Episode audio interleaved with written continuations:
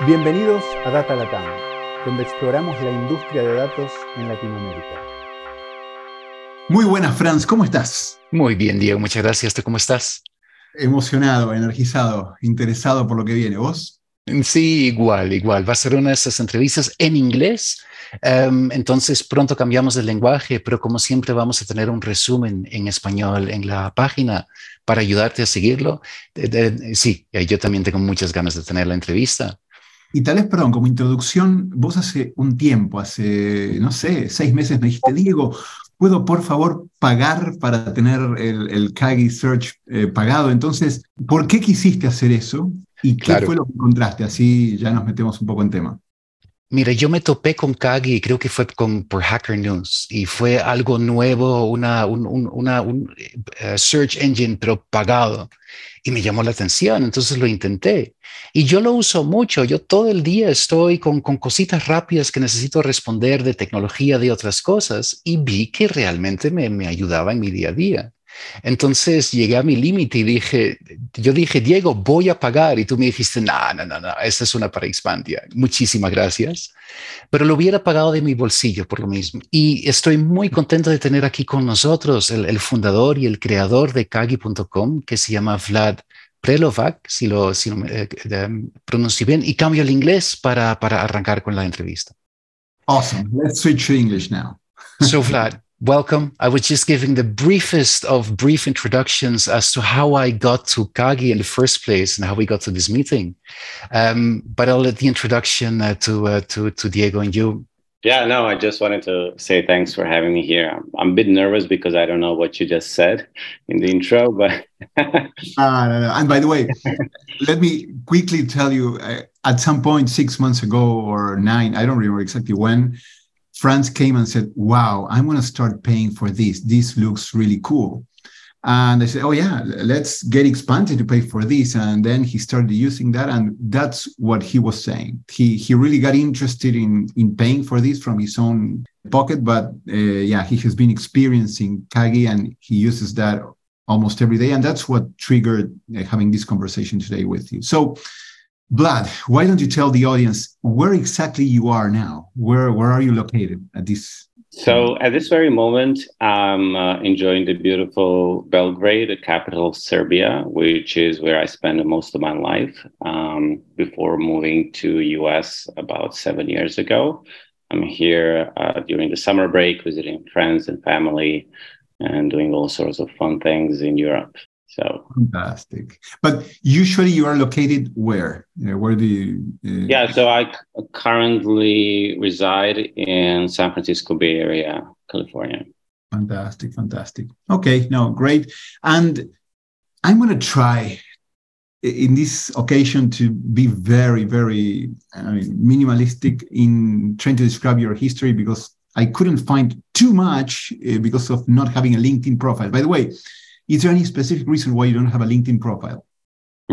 Cool uh, there, there are two reasons. One is that I found little value in having one. Um, and the other is I kind of reset all my social media profiles about six or seven years ago when uh, my last company was acquired because all of them uh, were reflecting my business persona and you know i suddenly didn't have it so i kind of reset my twitter um, uh, deleted my LinkedIn. I basically don't have a, a, social media presence apart from the very small Twitter account right now. So, now, fantastic, fantastic, and yeah, that that that is cool. And we could talk only about that for about hours. Uh, but yeah, we, are going to focus on other things now. So, look, what I know is what you said. You were born in uh, Yugoslavia, right? You live in San Francisco you put in your page that your youth was about software, computer games, physics, and astronomy, and that you started your tech journey with a Commodore 64. I started with a Spectrum, so I, I may be a bit older than actually. One of those guys. Okay. Timex Sinclair was mine. And what was yours, Franz? What was yours? The first PC I touched was the Commodore 64 because my school bought, I think it was five. And that was that was the, the biggest thing. The biggest thing was to make ASCII graphics I was like, I don't remember how old. Um, and then my father at some point bought a Mac, 128 uh, kilobyte Mac, the original one. and that was that for me was an absolute life changer yeah, yeah, that changed life. No, no, fantastic. So Commodore 64s, and yeah, we have that in common. But uh, I see that you've been big in the WordPress community, uh, creating, managing uh, WP, and then you moved to GoDaddy, and you've been around co-founding and doing some corporate jobs, probably when companies were acquired. But why don't you take us through your journey quickly on what you studied first and then how did you get into what you're doing today? Is that fair? Sure. Um, so started at C64 roughly 30 years ago, which sounds like a lot. But I always loved technology, loved computers, um, self taught programmer um, at heart. And um, early 2000s as the internet was developing just uh, you know witnessed this incredible expansion of, of, this new paradigm and you know decided wanted to be a part of it um, so started learning a, a, lot about the web web technologies which led to the um, creation of ManageWP, which was the, the first company I, I started. And it was a platform to help uh, people and companies manage their WordPress websites um, you know, like updates and backups and all, all, all sorts of things. And this was a bootstrapped company that uh, was um, profitable since inception. I was very lucky with that. Um, so my first startup was profitable since day one, and you know we just capitalized on that and expanded the team, the product, and uh, six years later, GoDaddy uh, offer to acquire the company, which I accepted and moved to US as a part of the deal. Um, then I spent a couple of years with GoDaddy, helped them integrate the platform into their own offering, um, but then started having that entrepreneurial uh, itch again. And this was just about time when I got my third daughter, and I started thinking about um, their future on the web something that I was very familiar with and started realizing that they would probably grow up in a world where the web is dominated by ad tech and they will be exposed to ads and, and profiling and tracking from a very early age.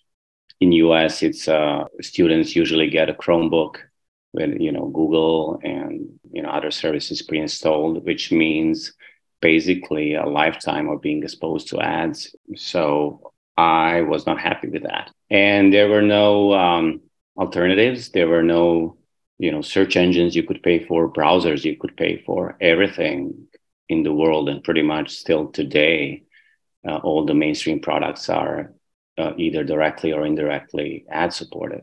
Um, so that's how I started working on Kagi, which was the initiative to bring both search and browsing and in the future, hopefully, other uh, activities we do online um, created with a business model that aligns the incentives between the users and the company. So yeah, so that's that's how we are here, and um, it is a fun journey. Uh, you know, at, at the beginning, everybody thought I was crazy, but you know, fast forward a couple of years, we have thousands of paying customers. And we're very passionate about the product. You know, I'm using it. Uh, my family is using it, which was my main goal and we are very excited about the road ahead. Can I? I'm gonna try to use the fact that we have a happy user here, a user. I don't want to even characterize it yet. Franz, can you describe your experience using Kagi? Why did you start, and then how are you using it today, and what are the results that you're getting? Wow. Okay. So this was not. Uh, this is not a paid advertisement. Full disclosure. I'm happy Vlad accepted. Um, I'm not getting anything for this, but I am a happy user for the following reason. So um, I I have a I have a busy schedule, right? So I have a lot of meetings, and then I have a team that sometimes ask me things or I need to fix something in between. So the faster I get to the answer to simple things sometimes, like uh, give me give me a list, uh, give me the CLI uh, instruction to give me a list of files in uh, in alphabetical order, is something that maybe that one is on the top of my mind, but not everything is in memory. So I Google it. That's how I used to do it. But when I Google, I get I need to weed through a long list of things. I need to click on two or maybe three um, suggestions, then I need to skim through whatever is there, and then I can actually execute. So my first experience with Kagi was that the first answer was usually the, the one I would have gotten to anyway. It was just simply better search. But then slowly, uh, the, the right answer was starting to appear on the side move forward to today because that's the other thing and vlad i'd love to talk about this uh, the, the speed with which you guys innovate. Now there's something called fast gpt i don't even go to the full search anymore. For those kinds of questions i go to fast gpt and i get the answer instantly brief because i have literally literally a minute 30 seconds to, to do what i find what i need to find. So it makes me i feel and it's a few months now. I really think this is true. Um, I find that I'm more productive. Neat. Is that a fair description, Vlad, of what you build with your team? And is there anything that you would like to add? Or yes, exactly. And, and thanks for the kind words, Franz. Um, enhanced productivity is a direct uh, result of the incentives being aligned. So not only you're not seeing ads, but the results you see are filtered of spam, of sites that try to sell ads instead of giving an answer to a question. So the experience is not comparable to using Google with an ad blocker. It's more than that. And then on top of that, you have tools to, for example, block the websites you don't like or promote the ones you like or create your own, uh, you know, special subset of searches with, with the lens tool and things like that. So all in all, it's a very I would say, robust and um, uh, you know, kind of end-to-end search experience that we lack. Right, uh, for 20 years, we we all had the same search experience, and now all of a sudden, um, you have a be- better search experience and the one you can customize. So, um, you know, thank you for uh, for using the product and, and liking it, and we're very happy to to continue providing that same quality and hopefully even improve it in the future. So, Vlad, a question there. Um, am I your your your customer? Like, I'm I'm technically inclined. Uh, you know, I, I program. I do that all day, or or do you have use cases that go outside of that? Because I literally cannot imagine it. But how? What what, what do you? What user base do you aim at? Yeah, I would say 90% of our customers are exactly like you. So, very tech savvy, very demanding, very aware of their time and productivity, and uh, at the end, very aware of their privacy as well. So, yeah, so I would say 90% of the customers are like that. Um, they are slowly starting to now include the members of their family since we added the family plan so you can easily add your spouse and your kids and you know start teaching them about using search that has their best interest in mind um, so we are starting to slowly see you know uh, more customers onboarded to our family plan um, especially we spend a lot of time thinking about how kids use the web and when you think about it we didn't have a search engine that was made for kids or with kids in mind for the last 20 years, which is pretty amazing and astonishing. Like a seven year old was using the same Google interface that an adult, you know, as an adult. And we made a lot of, you know, changes as a result of thinking about how kids use the web. And as I said, I have three kids. So that made my job easier. They were active, you know, active in a role of consultant in creating the Kagi for Kids experience. So yeah, um, so we are definitely starting with a tech uh, savvy audience, and uh, we have them for most of our features in mind. Um, but we also are allowing for now the, the possibility of them bringing their family members. So we also need to think about simplifying the user experience, especially for kids. That makes sense. Yeah, makes sense. Go for So the, the, the, the other thing, uh, Vlad, is the, um, the speed with which I see you guys innovate and try out new things, right? I look at that and it's the other thing that I go like, huh. And I like your method, or at least what I perceive as your method. I'd like to know your method, right? Where you you develop something that in something that seems like a fast iteration, you put it in a lab to see if people bite, if people use it, and if they do, you integrate it or not so, so how fast is that cycle? Is that cycle as fast as I perceive it, or or is it is it longer? How do you how do you go about figuring out new things in your team? How does that work? Yeah, thanks for noticing. That's exactly the uh, description of our process. We kind of came out naturally. because we do live in an age with a rapidly changing paradigm of search, especially in the last nine months or so with the proliferation of the generative AI. Um, so we do have a lot of internal projects because there are so much, so many ideas that you can do in search um, that you know just waited for a company with the right business model.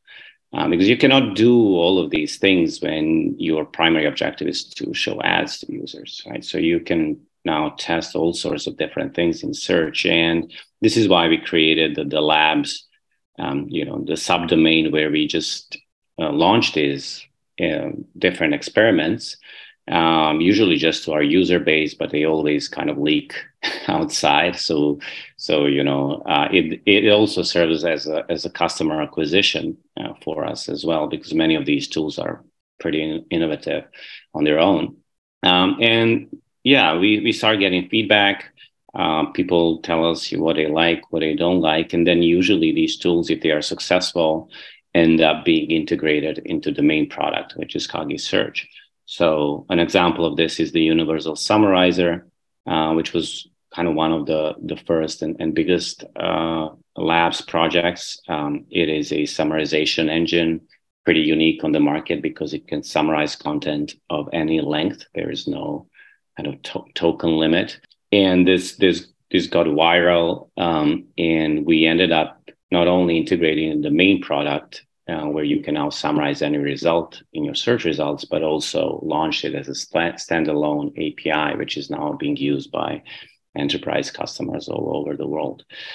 And the recent one, the FastGPT, is uh, just an attempt to see how fast you can get with, with GPT-like answers. Uh, as one of the main problems with ChatGPT and similar tools today is it kind of takes a long time to get the answer. And we wanted to see if we can reduce this time to kind of search engine latency, which is usually about 500 milliseconds, but in, including web search into this so that you can eliminate um, the um, the data uh, issue with ChatGPT and others who, who have a, a, data cutoff at certain date. So this is how FastGPT came to be, and um, it has a nine, 900 millisecond latency to first character while performing the full web search in, in background, uh, which makes uh, its results pretty um, pretty high quality, um, but also fast. So FastGPT will soon find its way into the main Kagi product as well, and we will be launching another labs project called Expert GPT, where we took another axis, you know, search, which is quality, and optimize for that. So FastGPT optimizes for speed. Expert GPT is going to optimize for quality. And we're going to sacrifice speed, but we want to achieve the highest possible quality uh, for you know the most even most complex questions. And the, this means using multiple searches in the background, using the largest models, um, we do not care that much about time as we will care about getting the right answer. So we will see how that goes, and I hope you'll you'll share some feedback when we launch. Sure.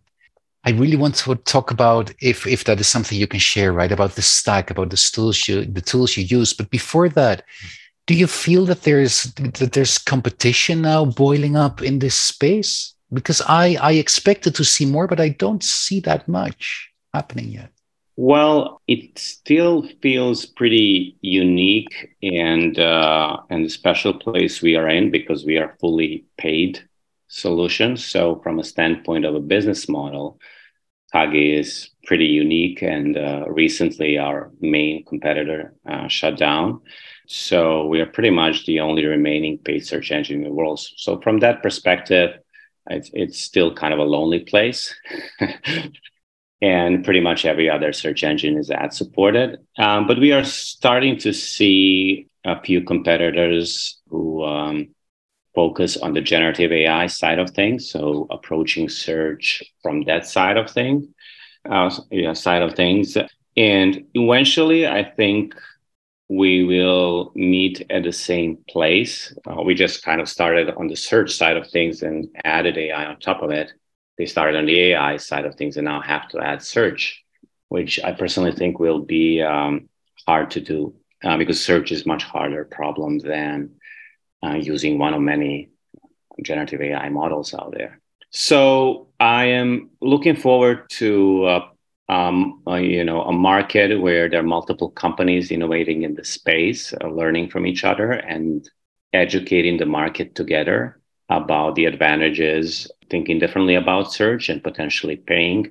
I know a couple of these companies already announced, and just recently, uh, last week, um, Perplexity, which is one of those emerging companies, announced a paid plan. Uh, U.com, which is also one of these uh, new search engines, announced a paid plan. So I'm very happy that this is happening and other companies are starting to consider a business model that I think is much more healthier for the future of society and humanity um, and that we are not alone in that space and that we'll have the opportunity to learn from each other and, and do all these other things that i mentioned. So so yeah um, definitely there is innovation happening. The paradigm of search is changing for good and it will be interesting to see how google and microsoft adopt to this. And it's a very fun you know we have like the front row seats to this giant um, change that is happening, and, you know the, the clash of giants and and you know the small players trying to innovate and and and change this. So it's it's it's very dynamic and it's very fun to be a part of it. I have a question before the one that you proposed, Franz, which is the stack, uh, but it goes more big picture, modular on going back five years when you started this, right? And, or when you when you had the idea of a better way of searching and navigating the web. I can imagine conversations with potential investors or team members, right? Think I'm gonna I'm gonna build a better search engine to get the knowledge of the world uh, to the right hands in the right way. And I can imagine faces going, my God, this guy is trying to go against the huge guys, right? So perhaps the question is what were the big modules or the if you think about the big solution that you were trying to create what did you know at that point that your solution would need to have? So for example a better experience. What were the big things that you had in mind in order to make this a better way of solving this same problem? That's a that's a great question. And um, the biggest thing that i knew i had going on for us is the business model. I knew that once you take ads out of equation, the ability to innovate on the search experience is, you know, you, you are unlocking unlimited uh, opportunities. Um, and all the mainstream search engines are basically shackled by this paradigm of, of having to optimize for advertisers who are their customers and not their users. And for Kagi, from day one, the users are the same as customers. And it's really liberating in so many ways. So, and also it does feel good, right? It, it feels like the right thing. So that was enough for me. And I was lucky to have you know, pretty successful exit with my last company. So I don't, didn't even need investors. And I ended up spending um, a couple of million of dollars of my own money to bootstrap the company, to assemble the initial team, um, to do all the development for the first few years until we launched the public beta, which was paid in June last year, which was kind of the culmination and the validation of all that effort. Because before then, we didn't even know if people will pay for it. In startups, the, the hardest thing to do is usually is to get to that first customer right? the idea, okay, technology, okay, you know, you, ha- you need a team, but when you launch, you know, will it sell is the, the main question. And we were lucky that people started immediately paying for that. And we got to a few thousand um, customers within the first month, uh, which was a great validation of our effort and the need for such a product on the market. And uh, it just went from there. Fantastic, fantastic. And then now we can get to the more from the high level to the, the lower level on stack and technology franz if that is what you were yes I, i'd really like to know. So what what what does your your day-to-day look like? What do you work with? Uh, what do you make this in?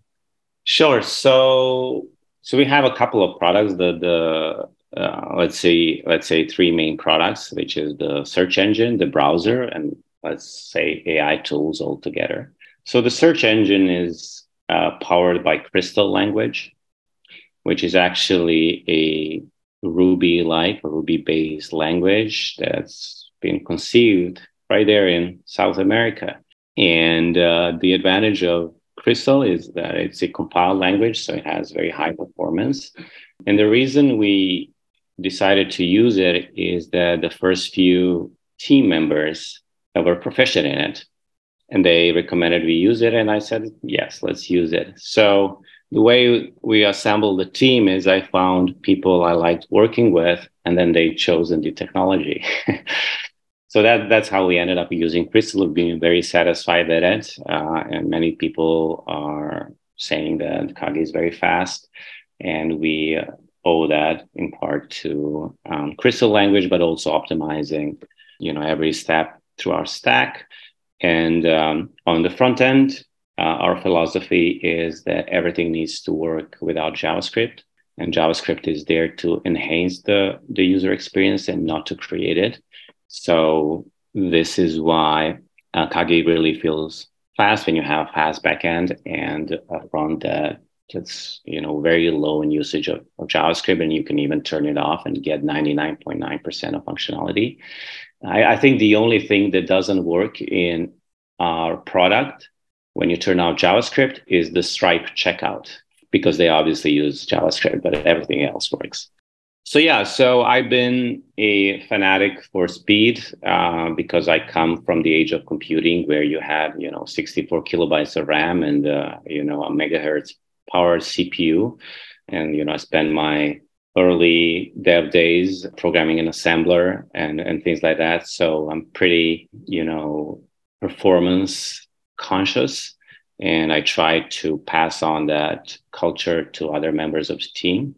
So yeah so we are powered by crystal uh, javascript and a number of different databases depending on what we are trying to do we are using increasingly uh, vector databases to store embeddings, which is a way to embed textual and other sort of data uh, for use in AI tools. So, and and the AI tools are mostly driven by Python, as everybody else is is doing the same.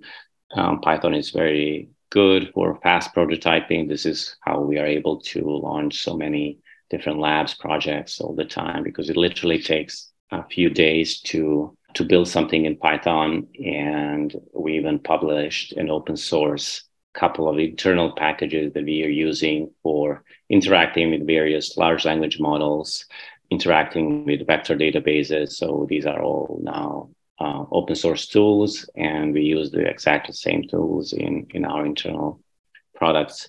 And the browser is a macOS and iOS browser. It's written in Swift, and uh, it will get some of the AI tools very soon. I can imagine. I remember this uh, idea of the brightest minds in our generation are thinking about how you click the next ad, right? And in your case, probably you are being able to attract very interesting people that maybe are these brightest minds and are tired of working on these next ad clicking. So I think uh, I was thinking about that because Franz kind of asked that before, but is there any special sauce on how you are thinking about innovation other than experimenting quickly and then putting that show to customers? Is there anything that you found that works really well on testing new things, innovating, and I don't know? Is I want to expand on that question that you answered before. Yeah. Um, so the important thing to have is a vision of where you want to go with the product. And once you have that, you kind of know what are the missing pieces, you know, from getting from point A where you are now to point B where you want to be. So what usually happens is, you know, I spend a lot of time, you know, hacker news, reading the about the newest technologies, uh, reading research papers and things like that, and then you know how it usually happens is i take a walk and you know idea of a missing piece comes up you know like let's optimize for speed instead of this and that. And this is how fast gpt came along. And so it's, it's just about having that vision where you want to end and then identifying the missing pieces and then trying to think about how can you build this in a way that you can get useful feedback from the customers uh, you, there are many ways you can build a product, but you, you want to build it in a way that you can get useful feedback. And then building a community that is prone to giving feedback. So in my in my first company, I learned that user feedback is the most important thing. I thrive on it. Um, there are many ways people can send us feedback, you know, from typical like email, but there's a Discord, there's a forum, and I personally read every single email we get to our support. I read every message on Discord. I read every comment on our uh, forums. And I, and I probably end up writing between 100 and 200 replies every day. So I'm still pretty much actively involved in listening to users who probably are responsible for building 50% of our products. Um, obviously, you know, I mean, crowdsourcing knowledge is one of the smartest things you can do in a fast changing uh, technology environment like we are in. People have so many good ideas and they, they um, tell us what they want to see and we try to allocate resources the best we have. And you know the, the end product is what you what you see. So um, i'm happy to hear that it feels like we are innovating fast. It always feels slow to me because there's so much to be built. But also i do realize that this is a marathon and not a sprint and that you just need time in market to understand where it's heading and how are these new technologies going to shape the, the face of these products. So sometimes taking time to think more about it is better and just leave everybody else to, you know, try a few things and then you can come in and maybe do something, you know, better or more optimized and things like that. So it's a fairly complex process, but uh, I feel like the team and I are able to execute it in a way that you know at least appears to to show uh, you know relative fast uh, rate of, of development so. Fantastic answer. Yeah yeah you think uh, in that way you build the channels you listen you act on on feedback and then you you define priorities and yeah looks very natural to you i think it's something that a lot of companies struggle with a lot so you you put that in such a simple way that yeah it's it's awesome and you talked about marathons and sprints. With that in mind, can you talk about how you see this race, either a sprint or a marathon, in AI, LLMs, GPT, what's going on, and how this is shaping? And you are in, a, in the front seat, as you mentioned before, in the Bay Area. So, how do you see this race going? What's your take on this one? Well, the AI has been around for decades, you know, in the form of, in, in, the beginning, mainly in the form of the symbolic AI. Now we have this paradigm of generative AI. And what's different this time is that for the first time, the technology really feels empowering to the extent that it never did before. And it's a combination of many factors breakthroughs in research, but also compute so for the first time, we really do have something that has the ability to create a completely new paradigm in technology, which does not happen very often. You know, you could you could say mobile was one of them, internet was one of them, but there are not many. Like they appear every decade or so. It remains to be seen if crypto will be a such paradigm. For example, that that's not clear yet uh, from uh, from a use case perspective. But but generative definitely is. And um, interestingly, Kagi started as an AI company, and and the first our first website was kagi.ai, which is still live, and you can go there and to see some of the research and thinking we did in early 2018 2019. We did uh, create question answering models, uh, video answering models, summarization models back then, but the technology was not there yet for those to be uh, widely useful like like it's now. So now we're in a position where we have these giant models that are getting better each day, that are getting faster each day, and are getting cheaper each day, which are basically democratizing everybody's ability to build and attain knowledge on the web. And that's pretty liberating. Now, obviously, at the heart of this race, you have two giant companies, Google and Microsoft, with one having everything to lose with this new paradigm and, and one having everything to win. And obviously, Google is the one that has everything to lose, and Microsoft is the one that is trying to win in some way the search market. So, you know, between those two companies, um, there's us, there's a couple of other companies trying to build on top of these models that are getting commoditized. So the advantage really shifts from ability to use the model because, you know, it, it started with OpenAI's model, but then soon now came Anthropic. Um, now Google has their own models. There are a couple of other companies that have their models, and it's pretty clear now that owning a model will not be a competitive advantage. So everybody who started building their own models, including us, is probably realizing that that's not the way to go. As at least for smaller startups, you don't have the resources and the compute and things like that to, to build and trade these models. So a much better approach is really just to leverage the existing infrastructure that's being created by these giant companies.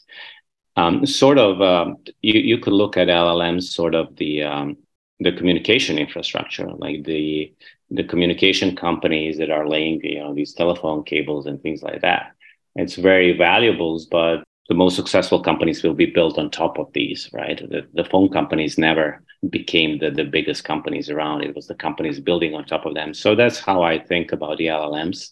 I'm very happy to see diversity, not just the commercial models, but the open source models, which are also quickly catching up and allowing everyone to a have a backup scenario in case of you know one of these companies tries to to close access to these models, but b also to have the ability to fine tune them and perhaps optimize for cost. Uh, we do have a small GPU cluster of about a dozen GPUs, which runs some of our models. We plan to expand that, and mainly for the ability to fine tune and reduce the price of serving some of the uh, cap- capabilities we have. So that's kind of a you know baseline look at what's happening in the market, and happy to go deeper into any of these things if you like. I would like, but we don't have yeah. the time. But yes, it's it's not because I don't like. It's uh, really fascinating to hear, uh, because it's also fascinating, Vlad, that we're sort of in a moment in time where we're all seeing that. You know, some of us who've been through a couple of these cycles already since Commodore 64. It's like yes, there's something happening, but to get the right angle to see where it makes sense to jump in or in in my in my work right in my day to day to to advise customers to say where they should jump in or not yet or um, it's not that easy. There, there, there's a lot of balls in the air and it's not um, it's it's the future for for reason right? Yeah i, I agree. It is it's hard um, but um, life is hard if it were easy anybody would do it meant to be that way. Look, this would be one where we could just double click and stay for hours. But the question that we had to close this, uh, Vlad, in this occasion is how do you manage to keep up to date on all what's going on, other than, of course, listening to a lot of what your customers are saying, which you said, and reading some of the pages that you mentioned? But what are the methods? What are the ways in which you keep up to date on yeah, your industry and what's going on? Well, for the most part, it's I'm, I'm getting information from our customers. We're very smart, tech savvy people. Um, just write about all the latest things. They see see it other you know in other places. They write about it. We have a discussion on our Discord mainly about it. The second place I get my information from is Hacker News, um, which is basically the only news website I use. Uh, I don't read news. I haven't been reading news for like the mainstream news for the last five or six years. So I just don't have time, nor I think it's important. Know, my stance towards news is when the news is so big that I will be affected you know, I, I, I will know about it somehow. You know, somebody will tell me, or I'll see people running in panic on the street. So yeah, so I'm trying to filter out the information that I'm getting and trying to really focus on what matters for the business and trying to free my mind to think about the ideas and uh, you know how we get to where we need to to to be in the future. So yeah, our users and Hacker News, I would say 99% of my news consumption. Some of that comes from Twitter, which I rarely open. I probably tweet once in a week, and when I have something to tweet, I I then uh, you know kind of go through the feed and see what else is happening. But I you know I don't I don't like to see the news as they happen. I I like to have a three or four delay, three or four day delay uh, for the ideas to form. Like it's very easy to get, you know, su- susceptible to the hype, especially in generative AI. You can, there are all sorts of, of, crazy ideas floating around. You, you don't necessarily need to read them the first day. You know, you want to have a couple of days to, to really think about it and, and some other opinions to form. So, so yeah, I'm pretty slow at my news consumption, realizing that we are here for the marathon and not a sprint. So feel that is kind of useful. And one last question on this: uh, Is there any? I mean, probably your team is one where you share a lot of ideas and talk, but is there any big conference or any event that you or your team go to to get uh, some of what's going on, or events are over? no, well, I, I, just I went to just one event in the last five years. Uh, it was a meetup in San Francisco a couple of months ago. I thoroughly enjoyed it, but the main reason I don't go there, or I assume none of the team members go, as far as I know, is just we don't have time. We have so much work to do. Um, one thing to realize: that the entire Kagi team right now is 16 people um, so 16 people are building a search engine and a web browser, uh, which are probably the two most complex software projects imaginable. And those 16 people are achieving or you know are able to build a product that many say is better than Google and many say is better than Chrome or Safari or Firefox. So you can imagine that these people are working pretty hard. So we do not have time for anything external and you know not having linkedin not having you know it's just a matter of minimizing the distractions and trying to increase our chances of succeeding. And you know do not forget we also do not have any vc funding or so it's all about staying focused uh, listening to people and just delivering on on what they need. That's that's pretty much it. Congrats! Uh, look, it's an amazing story, and you're a super cool entrepreneur, and what you're doing is fantastic. Good for everybody, for our kids. So, hey, best thank of you. luck. Thanks so much for the time, Vlad. Yes, thank you very much. It was a joy to to listen to all this, and I hope we have another chance to deep dive in everything else I'd love to hear about. Thank you, and uh, thanks very much for inviting me. This is the first podcast I I've been on. I'm honored to be a part of this, and uh, had a really cool conversation. Thanks for all the the cool questions that allowed me to to tell our story. Fantastic. Bye bye. Bye. Gracias por acompañarnos en nuestra exploración del mundo de ciencia de datos en este Data Latam Podcast. Cada dos semanas encontrarás un nuevo episodio en datalatam.com o iTunes. Si te gustó este podcast, déjanos comentarios en Facebook.